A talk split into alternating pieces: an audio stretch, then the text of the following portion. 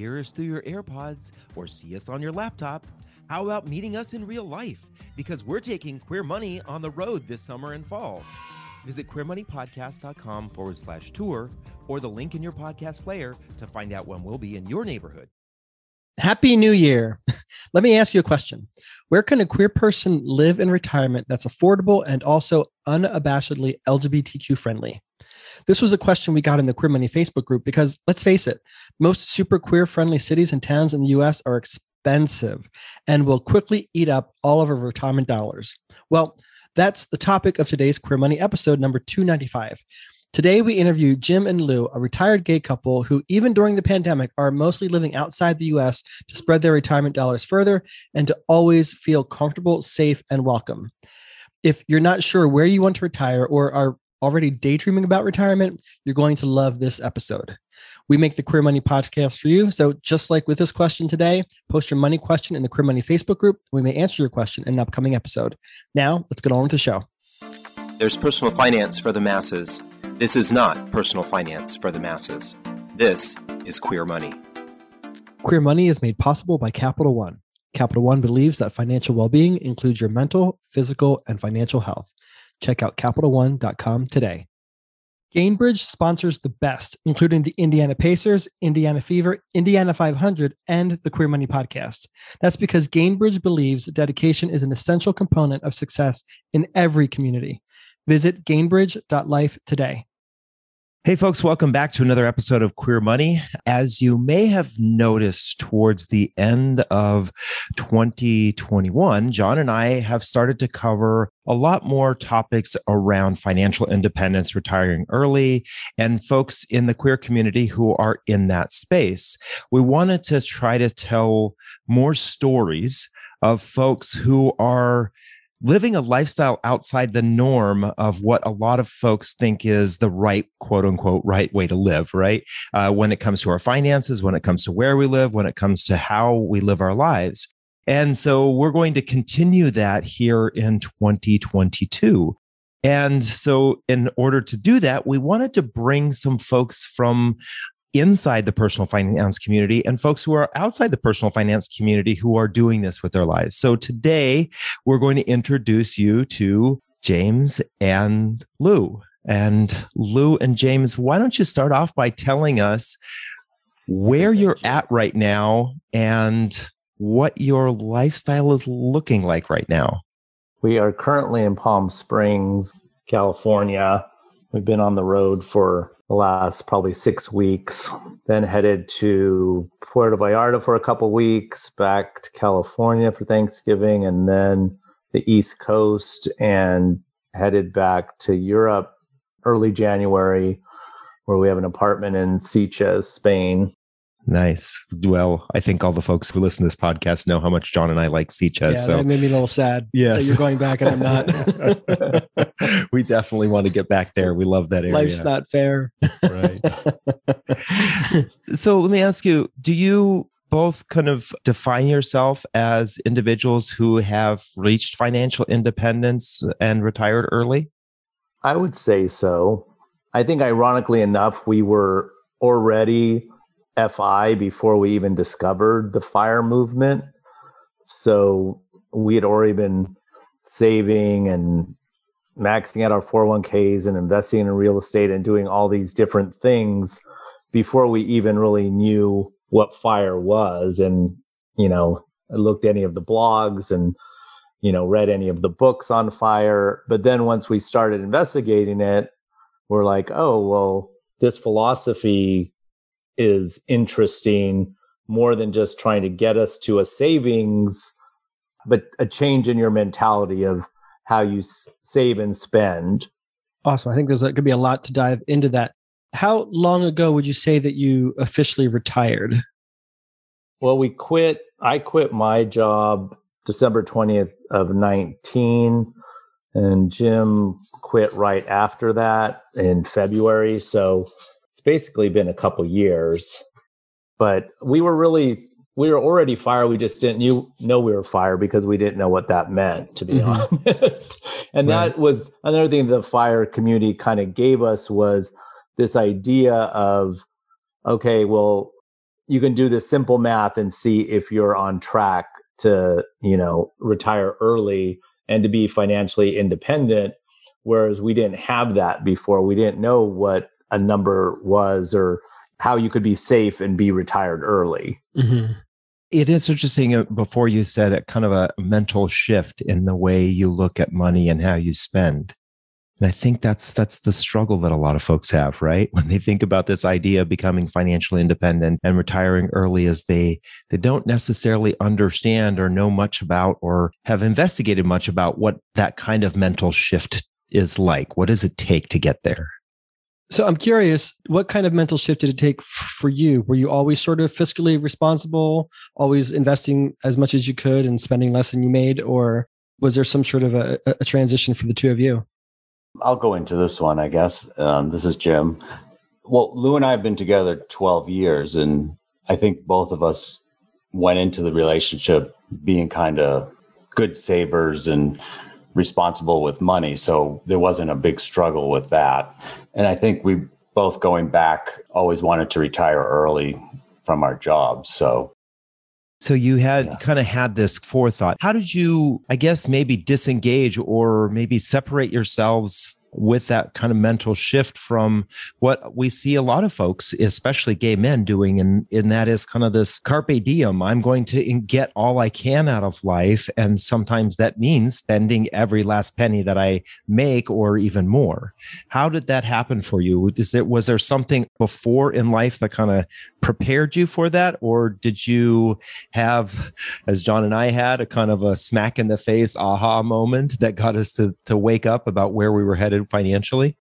I think that gay people in particular have this kind of notion that they need to somewhat appear different than they are and you know wear fancier clothes than they can afford and drive fancier cars they, that they can afford and fall into this kind of lifestyle creep of just competing with other people and i think that that's one of the things when you really delve into a lot of the fire people that they do live a simpler life. And it's not so much about the things they have but more about experiences and you know the life that they want to lead and having freedom and not just having a fancy car in the driveway. We also traveled a lot during you know our time while we were working. So we got to experience like being outside the country and what it was like to um, not live in the US. And I think we both kind of yearned to do that. And the other thing, like my job was just this very stressful job that I wasn't enjoying. So I really wanted to get to the point where, you know, we were young enough to be able to retire and enjoy our lives a little bit more. I think that's a, a struggle that a lot of folks have is the they you enjoy the travel, you enjoy the the the nicer things that you, you've had in life, and you want more of that. And then it, it comes down to the choice of do I want to do that now or do I want to do that more often later. Mm-hmm. and I, that's kind of the the question that John and I always had when we were paying off our debt was do we want the margarita now or do we want the margarita on exactly. the beach in Puerto Vallarta right? Puerto Vallarta the baby. Right. Exactly. So let me ask you when you look at your lifestyle right now how do you define the kind of fire maybe the type of fire that you fit into? And folks if you haven't gone back and listened to episode 285 we kind of map out or outline the seven different kind of flavors of fire that john and i believe that there are. But maybe james and lou i'll let you go ahead and, and share with us. I mean we actually just listened to that episode that you're describing I would say that of all these fires, we're probably closest to the number three, the financial independence retire investor. But some of the definitions are odd about fire because it's just kind of like one, like fat fire, for example, to me already defines someone who's already there.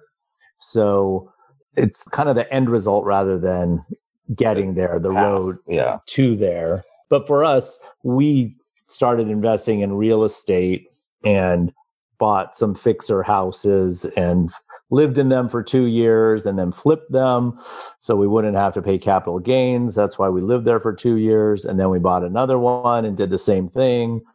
And we bought an investment property and then rented out as an Airbnb. So we did a lot of stuff even while we were working in the real estate realm and then did, you know, the Airbnb rentals and things like that. So So we kind of had a side job. I guess it's an Airbnb.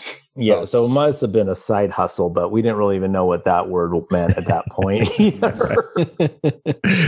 it is interesting how a lot of these terms are now kind of they've crept outside of the personal finance space and are kind of getting into the everyday vernacular of, of of other people right? That these are the kinds of real estate becoming a real estate investor having a side hustle what is your fire number? All those kinds of terms are starting to become more common among everyone else i guess i should say. Right. Capital One strives to inspire a better financial path for everyone, including the LGBTQ plus community, through access to credit, tools to manage debt, and product features. Digital products such as CreditWise and Eno are designed to take the stress out of money by helping you manage credit, a key source of potential stress, and stay on top of spending without worrying all the time. Sign up for CreditWise for free today. Heard a rumor about annuities? Cut out the noise by visiting Queer Money podcast sponsor Gainbridge at gainbridge.life to learn more. Just so I'm, I'm clear, so when did you start getting into real estate? What age about? We both started before we met each other owning houses, but I guess together it was 2011. Gotcha. And it sounds like you've done a couple different kinds of, of real estate investing, some flipping, some rentals, some Airbnbs. Is that Yep. correct? That's correct. Are you doing any real estate investing now, such as you know rental properties or Airbnbs that you're that's throwing off income for you? Yes. We have the a rental property, a townhouse in Nashville that we bought when we were there that's rented out to like long-term tenants and then with the Golden Visa property that we're buying which is an apartment in Lisbon, Portugal, that pays us like a 5% yield per year. So we're getting basically they get a rehab property in the situation we're doing and then they fix it up and then they rent it out on Airbnb for you and pay you a flat percentage. But the golden visa is a long, another topic. I guess we can delve Yeah. into more. So it sounds like then currently though you have two properties. Is that right? Correct. We have two that we're actually is the majority of the money that we're living off of. That and some other savings that we kind of put away for this because Jim's almost on the cusp of being able to take money out of his IRA. So we kind of needed money to bridge that gap. Gotcha. So so far to date though you haven't touched retirement investments. Correct. Wow. Were you able to articulate this when you were kind of sort of starting to, to, to save and prepare to retire? Did you set set yourself a fire number or a net worth or monthly income stream that you had to reach before you said finally we're both going to quit our jobs? I don't think so necessarily. I think we kind of were looking at, you know, what was what would our monthly bills be, and then how much we had coming in. And for probably two years, I kind of kept spreadsheets of and tweaking it and being like, oh well, how much do we eat out per month, or how much do we this spend on this or spend on that, and then kind of just did a side by side comparison of what we could hope to make off our rental properties and down the road off social security off you know 4% of our ira or whatever. But we had a very gen it was more about income stream than say you know people that do straight fire that are just looking at i have a million in a portfolio and it pays 4% and so i can live off 40000 it wasn't quite so much that. It was more mm-hmm. about a staggered if we wait and we spend a little bit now and then we'll eventually get social security and just kind of progressing income stream wise just through these different avenues that would come online in the future Interesting. So it it sounds to me like at some point you did get pretty intentional about hmm. wanting to be able to retire early from the jobs that were stressing you out. And you knew you had to spend some time to understand how much it was going to cost you to live where you wanted to live or have the lifestyle that you wanted to live. And then kind of almost reverse engineered what what you would do to get there. Is that right? Yeah, Lou Lou has always been very good of keeping track of our monthly expenditures. So we did have like a general idea idea probably of like the last 10 years of what we've spent per month. And um, from there we would we kind of put together budgets of what we think it would take. And then we, like you said, reverse engineered from what our income streams are and savings to make it till, you know, I, I'm 59 and in two years I'll be 59 and a half. So I can start taking from my IRA to help support increase nice. our budgets, I guess. Gotcha. And more so, things will come on stream as Lou gets older and yeah, and I will add, I think that's kind of the place that John and I are in. We you know we live very kind of lean, have a very lean budget right now, partly because we know that eventually when we retire in when we have when we start accessing our retirement accounts which will probably be in the next 10 years unless we do some some Roth strategies we'll probably be in the same place that we'll get a big boost in our income from our retirement accounts but uh, you know folks for those of you who are listening i think that there's a there's a really important point here that we're we want to continue to share is that folks who have been able to get to the point of living the the lifestyle that they choose whether it's early retirement or some form of nomadic life it really is about being intentional and understanding where your money is coming from and how you want to end up spending it. And the more intentional you can be, the more you understand, the more you get rid of the idea that a budget is a four letter word, the more you have the opportunity to really get this lifestyle that you want. Exactly.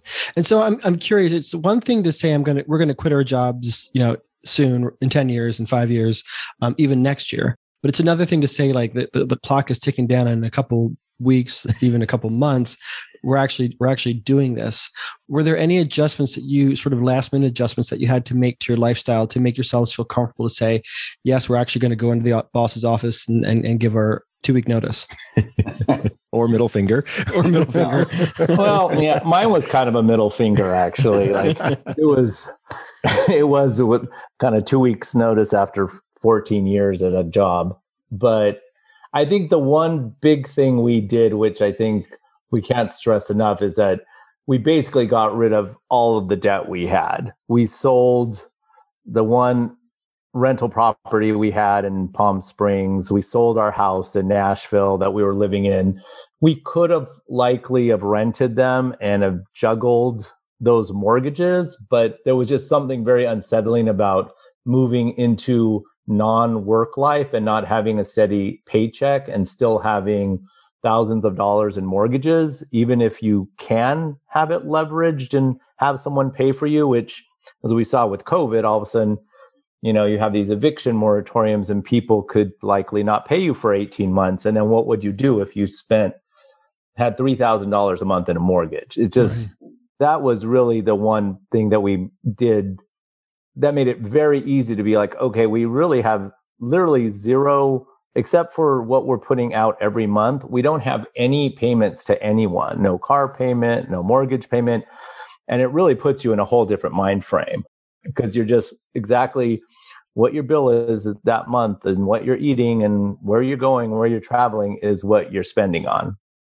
How long before you f- fired, before you quit your jobs, were you living like that or was that something you did right there right close to the time period when you were going to fire or after i'd say it was within the six months before yeah. that we right. kind of downsized everything to be able to do it mm-hmm. to gotcha. get rid of of the the debt and it's a, it's actually an amazing feeling because people again people talk about good debt and bad debt pretty much every debt is bad debt. I don't, I mean, even it's great to have real estate with a mortgage and someone pay for it. And it's honestly a place, a good way for people to make money, but at some point it does feel better to just not have that. Mm-hmm. Right. Like, not owe anyone a penny is like one of the best feelings you can have. I think that one of the things you're pointing out there with the good debt and bad debt is does the debt cause you any sort of financial stress or uncomfortability? Right. So if you're, let's just say you've got real, you're a real estate investor and you're bringing in $10,000 a month and having a $1,000 a month mortgage, that may not stress you out. Right. But if you're bringing in $3,000 a month and you've got a $1,000 mortgage, that may stress you out. So it could, it's the same, same mortgage, the same amount of debt, same payment, but it could it be, look completely different to two different people. Absolutely. So then I'm wondering if, like Allie and Allison of All Options Considered, are you guys in your spreadsheets every day calculating like uh, what we can afford? To, you know, can we go out to where are we going to go out to eat here? What, what, can we spend there? Are you are you pretty meticulous about it, or um, do you have a different strategy? It's probably a monthly thing. We'll we'll look at what we did at the end of the month, see where we spent the money, and we kind of have buckets, you know, for travel and entertainment and groceries and housing and so and our dog has his own little bucket. And he's always over budget. Something we are experiencing right now too. Yeah the last three months in a row i've gotten scolded for how much money the dogs have spent. It's not my fault. Let me ask you honestly is life more fun now or enjoyable now than what it was when you were preparing for this or uh, thinking about getting to this point? For sure. I mean, I'm sure it's way more fun during the pandemic doing what we're doing than what maybe other people are having to do. So we're pretty fortunate in that regard. But it's maybe not has it hasn't been as exciting as we had hoped right. pre-pandemic because we had a bunch of places we were planning on going that we had to cancel and a lot of adjust a lot of changes happened. But we still got to spend a big majority of 2020 in europe and exploring portugal and 2021 we got to spend a lot of time in spain so in mexico. So we got to really enjoy a lot I'm curious so, for people who go to Portugal, are you also inspired to write an album and come out with a tour? Oh my God. we always have to throw a Madonna reference into everything. We, we just watched it. It was great. Everybody loved it. so uh, let's, we'll, we'll, speaking of, of spending for like, of how not to spend your money, though we overspent on Madonna tickets when we saw her. That was actually the last concert we saw in 2019 before the pandemic hit. And we hadn't been to a concert in like two years, right. something like that. Wow. Um, Did you see her in Portugal? No, we actually saw her in LA and one of the last concerts she did. Right. Yeah, gotcha. That was one of definitely one of those Paula Pants. What is it? You can have anything, but you can't have everything. Mm-hmm. Right. So, and that's the other thing people need to know is you don't have to deprive yourself or be like, oh, I'm living like a monk. It's just like what you decide to spend your money on and what has value to you and you know making that decision to be like oh well i'd rather have a $40 lunch you know twice a week than an $80 dinner once a week or mm-hmm. whatever makes you happy but we see people that don't have a lot of money overspending all the time and it right. just seems like you know people will drop $100 to go to a dinner in America and not even think twice about it. Whereas $100 in most places outside of here will give you a four star dinner or multiple lunches with wine and everything else. It's just, you you really see how Americans overspend when you leave the country mm-hmm, for right. an extended period of time. Yeah, right. The conversation we're having right now kind of reminds me of and I, I, want to attribute to Adam Carroll, a friend of ours, but I think other people have said this too. Are you willing to live for let's just say two years like no one else will so you can live the rest of your life like no one else can mm-hmm. and it really i think for a lot of folks who have these opportunities now to live the fire lifestyle to be nomadic to do the travel you oftentimes look at the adjustments that they made leading up to this whether it was for a relatively short period of time say five years or for some people it may because of their income levels may have taken them 10 15 20 years to get to that point but they were able to adjust their, their life enough to i'm going to throw in another paula pant. You know honestly i think paula gets as much out of our podcast or uh, air on our podcast than anybody but she always says spend less than you make and grow that grow that gap and then invest the difference, right? If you can grow that gap and invest the difference, you'll be able to have that lifestyle that you truly want. Yeah. And so I think we shifted our way of thinking. And one thing we shifted away from like acquiring things and really wanted to just acquire our freedom and our get our time back and have experiences that don't cost money. And I mean, that was really a change in my the way I thought about life, I think. Yeah, I think it's profound to say, you know, you wanted to get your time back. And I think that's what a lot of people are giving up. Ultimately, right, we're, we're working for a paycheck, but what you're really doing is exchanging time, mm, right? Yeah. So every time you buy a new car or you go out to that $200 dinner here in the US, you know, you, you're that's more hours that you have to put in at work so you can pay that off. If you don't already have, especially if you don't already have the cash to pay it going into it. And then of course everything compounds, which is sort of the reverse of, of investing. So I think it's really what what you're doing is you're sort of reclaiming your time, and then you get to sort of architect the life that you want. I don't have to go into the office any, anymore and, and work for somebody who treats me like garbage. I don't have to deal with somebody else's expectations of what quality work should be or what I should be doing or even what time I should show up. Absolutely. And I think people really do in America seem to they work so hard and without a goal or without like an end destination, which is an odd thing. I mean, we talk to people all the time that are 50 plus and have no idea when they're going to retire, what they're going to do. There's no goal, there's no plan. You can't get there without that. Mm-hmm. Until you have that, it's pretty hard to just be like, "Oh, well, how when can you retire?" Well, I'm not sure. I don't know how much I spend, so I don't know how much I can make off of my investments and without a plan, it's virtually impossible to do this. I think to that point, I think a lot of people have become conditioned to think that retirement isn't something you even think about until 65 or you know maybe start thinking about it at 60 so you can retire at 65 we've just been so conditioned to think that's the definition of it you know so i don't need to have a plan. It's already been laid out before me from previous generations and how the entire system is is, is created so I'm curious, architect in your own life, how did you pinpoint where you wanted to live, and to what degree did uh, cost of living and the LGBTQ friendliness of where you decided to to land play into that? I think that I mean the LGBTQ friendliness I think is always in the back of our mind, just because you automatically feel comfortable or not comfortable somewhere.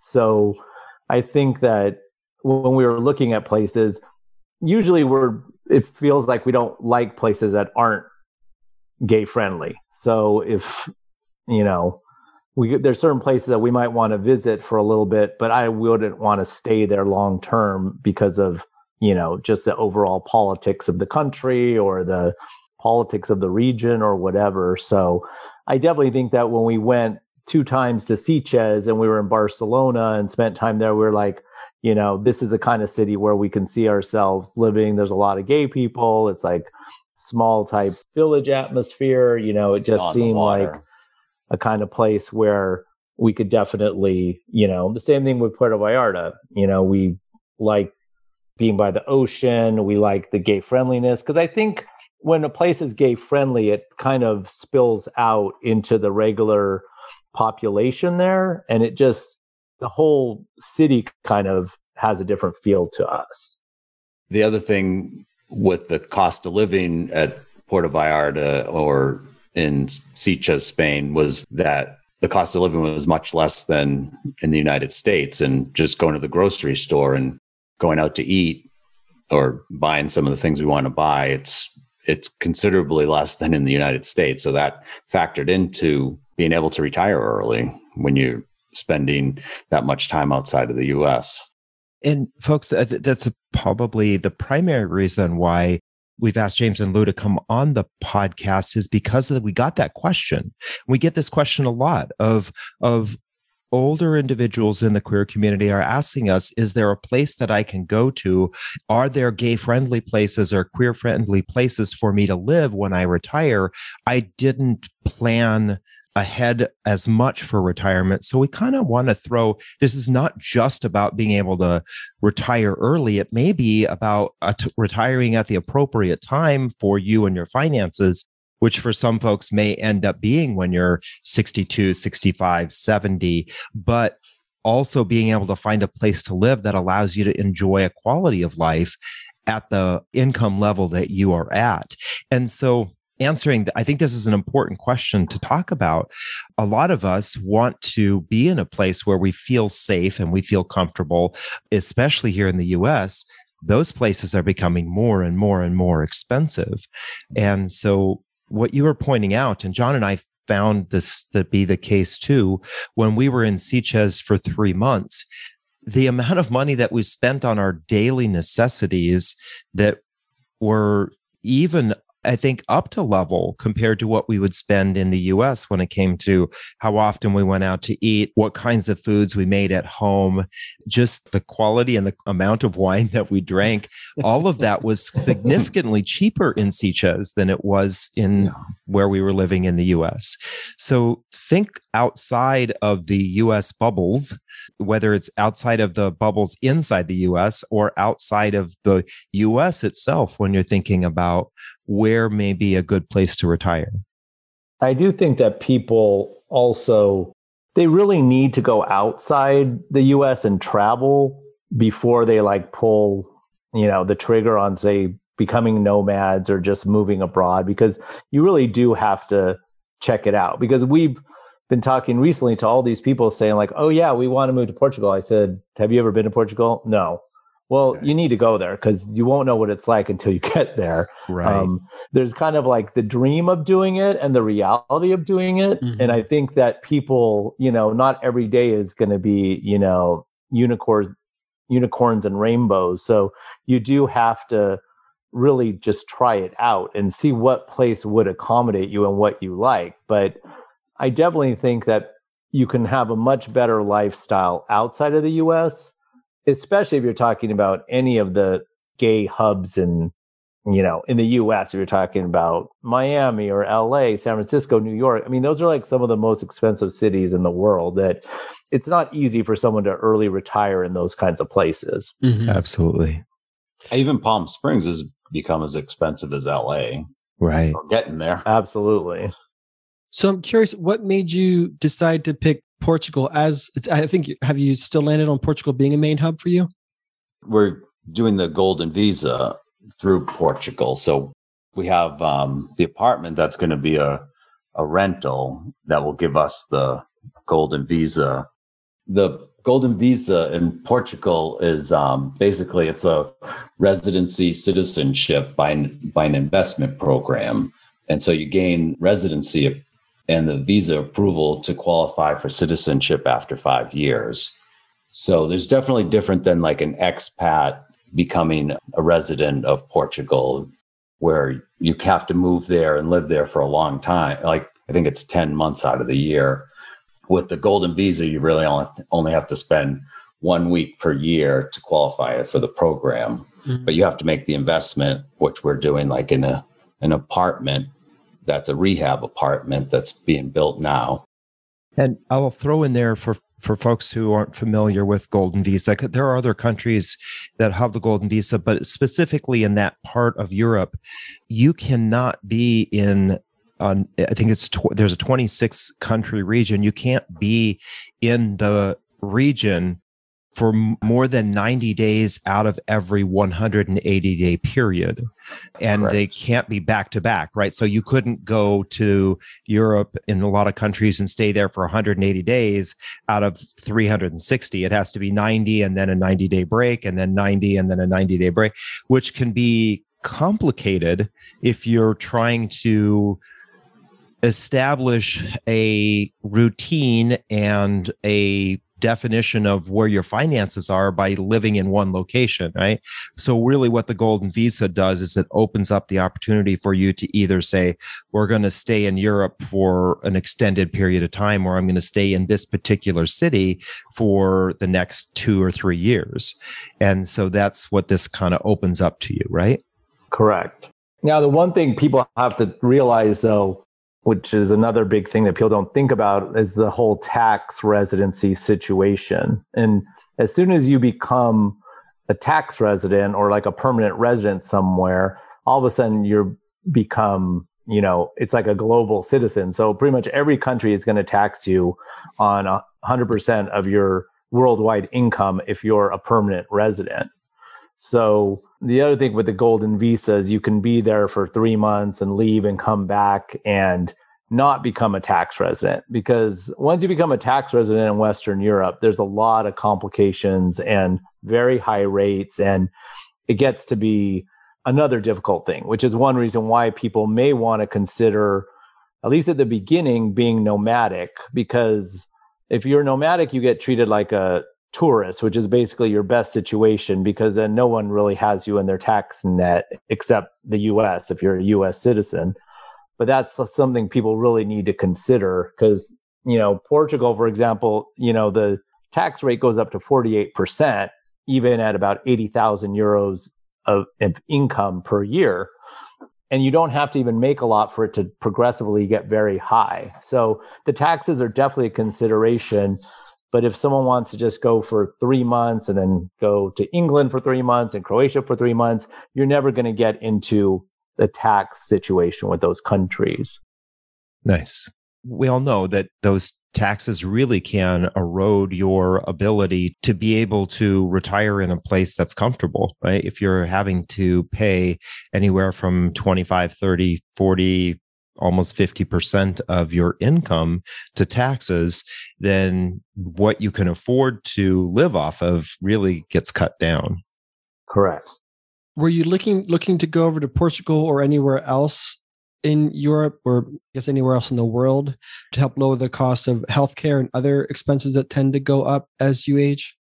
Well, that was part of our strategy too, is that by not being permanent US residents that you know we ended up with getting a healthcare policy that's really good for the whole world and their classification is basically the world including the US and then the world excluding the US. So as soon as you get into US healthcare it all gets very expensive. So we actually did get the worldwide policy. So we can be in the US up to 6 months, but we're trying to be here a lot less than that. But that healthcare situation was a big concern. And I know people are worried about when you leave the US that it's going to be not as good. And I find it to be better. We've actually had better healthcare in Portugal and better doctors who do more tests and do more things at a cheaper rate, even when we have to pay for things out of pocket. So that is definitely something we thought about. And their English, the our doctors speaks wonderful English. And so we've never had any communication problems. I think a lot of the fears, what you're saying is a lot of the fears that people have can be myths in their mind, right? When it comes to healthcare, when it comes to taxes, when it comes to living in these locations, we have a lot of myths in our mind or have heard stories, and those can be dispelled if you kind of tap into the community of people who are already doing this or have experienced it and find out what is working. Definitely. So, how has the pandemic and Portugal's somewhat slow visa process been for you guys? Because it seems like it's if I the math my, my, math is correct, you were pretty much you weren't retired for very long and being nomadic for very long before the pandemic swept through the world. No, because we retired. We went to Portugal March of 2020, so we had about two weeks yeah. before it was starting to get the lockdown over there it definitely hit Europe first. So we were experiencing it before the US. Well, yeah, we originally were planning on traveling like one month to Portugal, one month to Italy, Greece, Sicily, and Sitges, and Florence too. Uh, maybe not Greece.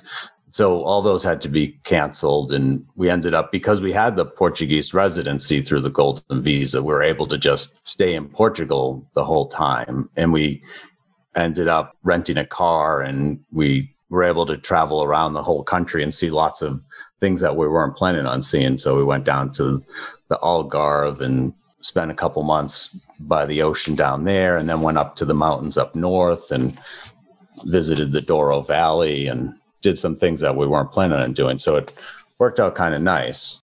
That's awesome. So let, let me just say, when I hear you say, oh, well, we were going to spend a month in Portugal and we were going to spend a month in Spain and maybe a month in Italy, all of a sudden I hear a lot of people, especially folks who I think maybe not at the point where they have or understand or, are working towards fire, maybe rolling their eyes and saying, "Oh, this is the lifestyle of the rich and famous." Right? No. You guys obviously are staying in five-star hotels and laying on the beach and drinking lots of cocktails and shopping at all the high-end places. Why don't you frame for us what that looked like? What was your daily life in these kinds of travels or what would your daily life had been like if you had been able to get to these places with the pandemic preventing that? Well, I think that people do assume that if you're nomadic or you travel a lot, especially if you slow travel, that your life is a vacation. And it is very different because even now, when we if we meet people somewhere and they're on vacation and we show up there, it feels weird because you know we don't want to go out to a restaurant every single day or three times a day. Like you don't live necessarily like you're on vacation. You live like just your normal life and go to a regular grocery store and, you know, do your regular things, walk the dog and have basically live a normal life. And you don't, you're not living this kind of life where you're just like, you know, parasailing every day and going on tours and things. That's just not how people really live. So it's more like you just, you're living just like a regular life. And of course, we're staying in Airbnbs and there's challenges with that. And Airbnbs have every single option from the cheapest place you rent one single room to you rent a mansion. So that's really dependent on the person and what they can afford and what they can do. But, you know, there's plenty of people that do this on a lot lower budget than we have. And you don't have to have you know an extreme budget to be able to travel especially internationally it's right. a lot cheaper I mean, we take advantage of renting a place for a month at a time you get the discounts that people will give you for a monthly rental. So that really helps a lot. Yeah. I think that's one of the big points. Well, actually, I think you, you, hit a couple of big points here when it comes to this kind of living abroad and slow travel lifestyle. When we were in Sitges, we basically spent $1,100 a month on our accommodations. Mm-hmm. I know people who will spend $1,100 in less than a week staying at a beachfront hotel, mm-hmm. right? And then you mentioned this whole idea of not dropping money on dining out for breakfast, lunch, and dinner, but spending the money on just kind of the normal way way of life, cooking at home from time to time or more often, but still being able. I know folks who will go out to eat every single night when they go or every single day when they go on vacation and will drop another thousand dollars mm-hmm. and when we were living in Sitges, we were able to eat for the whole month basically on less than $500, including dining out. And so if you're listening and you're thinking about these are the kinds of strategies, these are the kinds of things that you want to kind of factor into this idea of do I want to live in a place that's LGBT friendly and costs a whole lot less? Yes, I do because my lifestyle will kind of stay the same and maybe even be greater than what it is right now, but it's also not going to be the lifestyle, the rich and famous, or the kind of travel that I think a lot of people assume that you're doing when you're traveling overseas. Yeah, I think that's completely right. I mean, there's moments of it being really difficult. I mean, we've been at Airbnbs that don't have a colander to make pasta. And I mean, you like, you know, knives. every, right, every place we've had to buy our own knives and do different things. So, I mean, it's definitely not a lifestyle for everyone. Like, not everybody is adventurous, and a lot of people just want to stay in one place and they like that kind of a life and just, you know, they live their life and then they go on vacation. Whereas we're not really on vacation, we're just like living in a mobile type way. And I think it's a lot different. But when we came back from the US, like, we're driving across the US and we go to a McDonald's drive through and it's $24, like a hamburger, a soda, and a fry for two people. And we're thinking, like, $24? Geez, we could have like, I mean, we went to a place in, it was rural Portugal, mind you, but you know, we had lunch for four people and they do these like seven dollar all inclusive or seven euro all inclusive meals. And the bill came as 30 euros for four people. And I thought it was when he said, Oh, $30, I thought it was just the two of us. And he was like, No, that's for all four of you. And I was like dumbfounded. And I was right. like, Wow, we had a three course meal with a dessert and a beer, like, or a glass of wine. Like, you know, they include because the alcohol is so cheap too in certain parts of Europe, at least in Portugal and Spain, it's incredibly cheap to drink wine and things like that. It is just a, it's an adjustment and in reality, right, of what things can and should cost. I think yeah. the advantage is you can avail yourself of when you get outside of the mainstream idea of where you need to live or where you need to be to be safe and have fun. So, wrapping up, what advice or motivation can you give to other LGBTQ folks who think that fire or retiring abroad as options for them? What, what how would you maybe inspire them or, or, point them in the right direction? I think the first thing we came up with for that is um, just beware of lifestyle creep. That if you get a raise and promotions in your job to not just increase your spending and try and save money. I think for younger people too, I think I mean, it might sound silly, but I think you have to be careful who you're friends with, and you have to be able to say no yeah. to people. Like, you know, even now, people say, "Do you want to go to dinner?" And we say, "No, like it's too expensive for what we're doing right now, and we're just gonna, you know, go home and have something." Like, you have to be willing to you know, be that person that says, no, I'm not going to the happy hour or I'm not going to that concert because it's $400 for the ticket. Like you have to be able to say no to people and not be embarrassed about that. And I think it's a really hard thing for people in the gay world to do. So what you're saying is that the next time John wants to get tickets to Madonna, I can say no. no. That's the one. I'm, Do you want a happy marriage?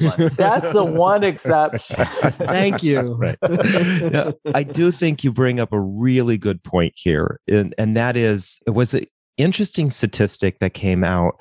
This was a Credit Karma study that happened, it came out in 2020 that 48% of millennials said that they were spending money that they didn't have to keep up with their friends. And I think that this is a very common thing. I know that John and I fell victim to this, and I think it's self victimization here, but we fell victim to this of let's just let's just have one more mimosa or after the happy hour let's go out to dinner and and not being able to say no to your friends or to some folks in your group or you're in your community can have a detrimental impact on your finances. And we need to be as a community i think we need to be really forgiving and give people grace when they say no i'm sorry i'm not going to join you. We know don't need to, we shouldn't be badgering people. We don't know what their financial situation is and we right. should just allow people to say no. It should be 100% freeing for someone to say, you know what, I've got financial goals and I'm not going to join you tonight. Thank you, though. Right. Yeah. I think that's very hard for people because people there is a lot of peer pressure to, you know, not be a party pooper and always go out and, you know, let's go shopping and let's and buy do, a new car and you know, especially in a lot of the gay cities, you know, in LA and these different places where, you know, people drive Rolls Royces and BMWs and Ferraris. Now it's to the point where those cars are not even anything fancy. Now people have a hundred thousand dollar custom paint job on their three hundred thousand dollar car. Like right. you just can't keep up with the Joneses because the level has gone so outrageous in the US that you're you'll be miserable. Like if you can't pare down your life to try to be a little more simple, it's very hard. because you're always going to be, you know, chasing the dragon of having affluent things and it you know it's not any better it's not and that's one thing we really learned being in Portugal where you know you go to these to store and there's a 3 or 4 dollar bottle of wine and you're like oh let's try that and it's actually good whereas here we're like oh no that you know we had to spend $15 on a bottle of wine because it's not going to be any good like you have this mindset of if it's less expensive it's not good and that's it really flips your perspective when you go outside the US and you're like, it's not all about what you spend. It's, you know, the quality of the thing you have. Mm-hmm. Right. A hundred percent. Everything that we experienced while we were over there. Um, yeah. That makes me sad that we're not going back anytime soon. right. and, I think this has been profoundly helpful for those in our community, our, our listeners who are thinking about uh, what retirement options do I have, whether I want to retire early or whether I want to retire, you know, at 65 um, or next year. So, how can our listeners keep track of you, or where can they keep track of you if they want to at all? We don't have any. I'm not even on social media. I don't even have Facebook. That's how. No, that's, that's, a whole other episode. That's actually a good way to, you know, people if they get away from social media. That's the other thing that we've. I mean, we were going to do Instagram and all this stuff, but the whole "look at me, look at me" culture is another problem. Of like, oh, look at me in front of the Eiffel Tower. Look at me in front of the Leaning Tower of Pisa. Like, you need to do things for yourself and just enjoy it and take a picture that no one will ever see. Yeah. Like don't would, worry about it so much. like people are obsessed and I mean it's just I just can't do it. I mean myself and I know it's a great marketing tool and things like that, but there's things about social media that they're I mean social media is one of the reasons why it, there's been such a prolific or proliferation of people needing to keep up with the Joneses or keep up with the Kardashians or whatever it is. Like, um, that it's just. I'll give a plug for our friends though with Tim and Amy at Go With Less. That might be somewhere to follow people like us. They're the Go With Less Nomadic Travel and Early Retirement. That's a Facebook group they have that I'm part of. Sometimes I'll post a few things on there where we're at. Yeah, they have a great Facebook group and they have a great YouTube channel. So uh, yeah. uh, definitely check them out. They're uh, good friends of ours as well. They've been super helpful and inspiring for us. And actually, that's how we got connected to you two. Right. yep, exactly. exactly. So, Amy is probably one of the biggest drag queen fans oh, outside of the gay community that I have ever seen. That's awesome. Yeah, she loves the community. So, Lou and Jim, thank you so much for coming on the podcast. We appreciate it. I think this has been great for our audience and uh, can't wait to hear what the feedback is. Oh, boy. Great. thank you. Thank you. All right. Thanks. Make sure to check out more ways that Capital One can help you achieve financial well being at CapitalOne.com. That's CapitalOne.com. Thank you for listening to another episode of Queer Money. Here's your Queer Money takeaway from this episode. Yes, there are affordable, super queer friendly places for LGBTQ people to retire. Finding them, though, just takes more research and more work than what the general population must do. So be honest with yourself. Start doing the homework. Start thinking of where you want to settle. Estimate its cost and save and invest your money accordingly. It's cliche and we shouldn't necessarily have to do it, but we do. So do it. Now, have a great week and we'll talk with you next week. From Los Angeles, California to Winooski, Vermont, we're taking queer money on the road. Join us as we gamify personal finance with Queer Money Bingo or catch our signature Live Fabulously, Not Fabulously Broke talk and so much more in between. Check out queermoneypodcast.com forward slash tour or the link in your podcast player regularly for date and location updates.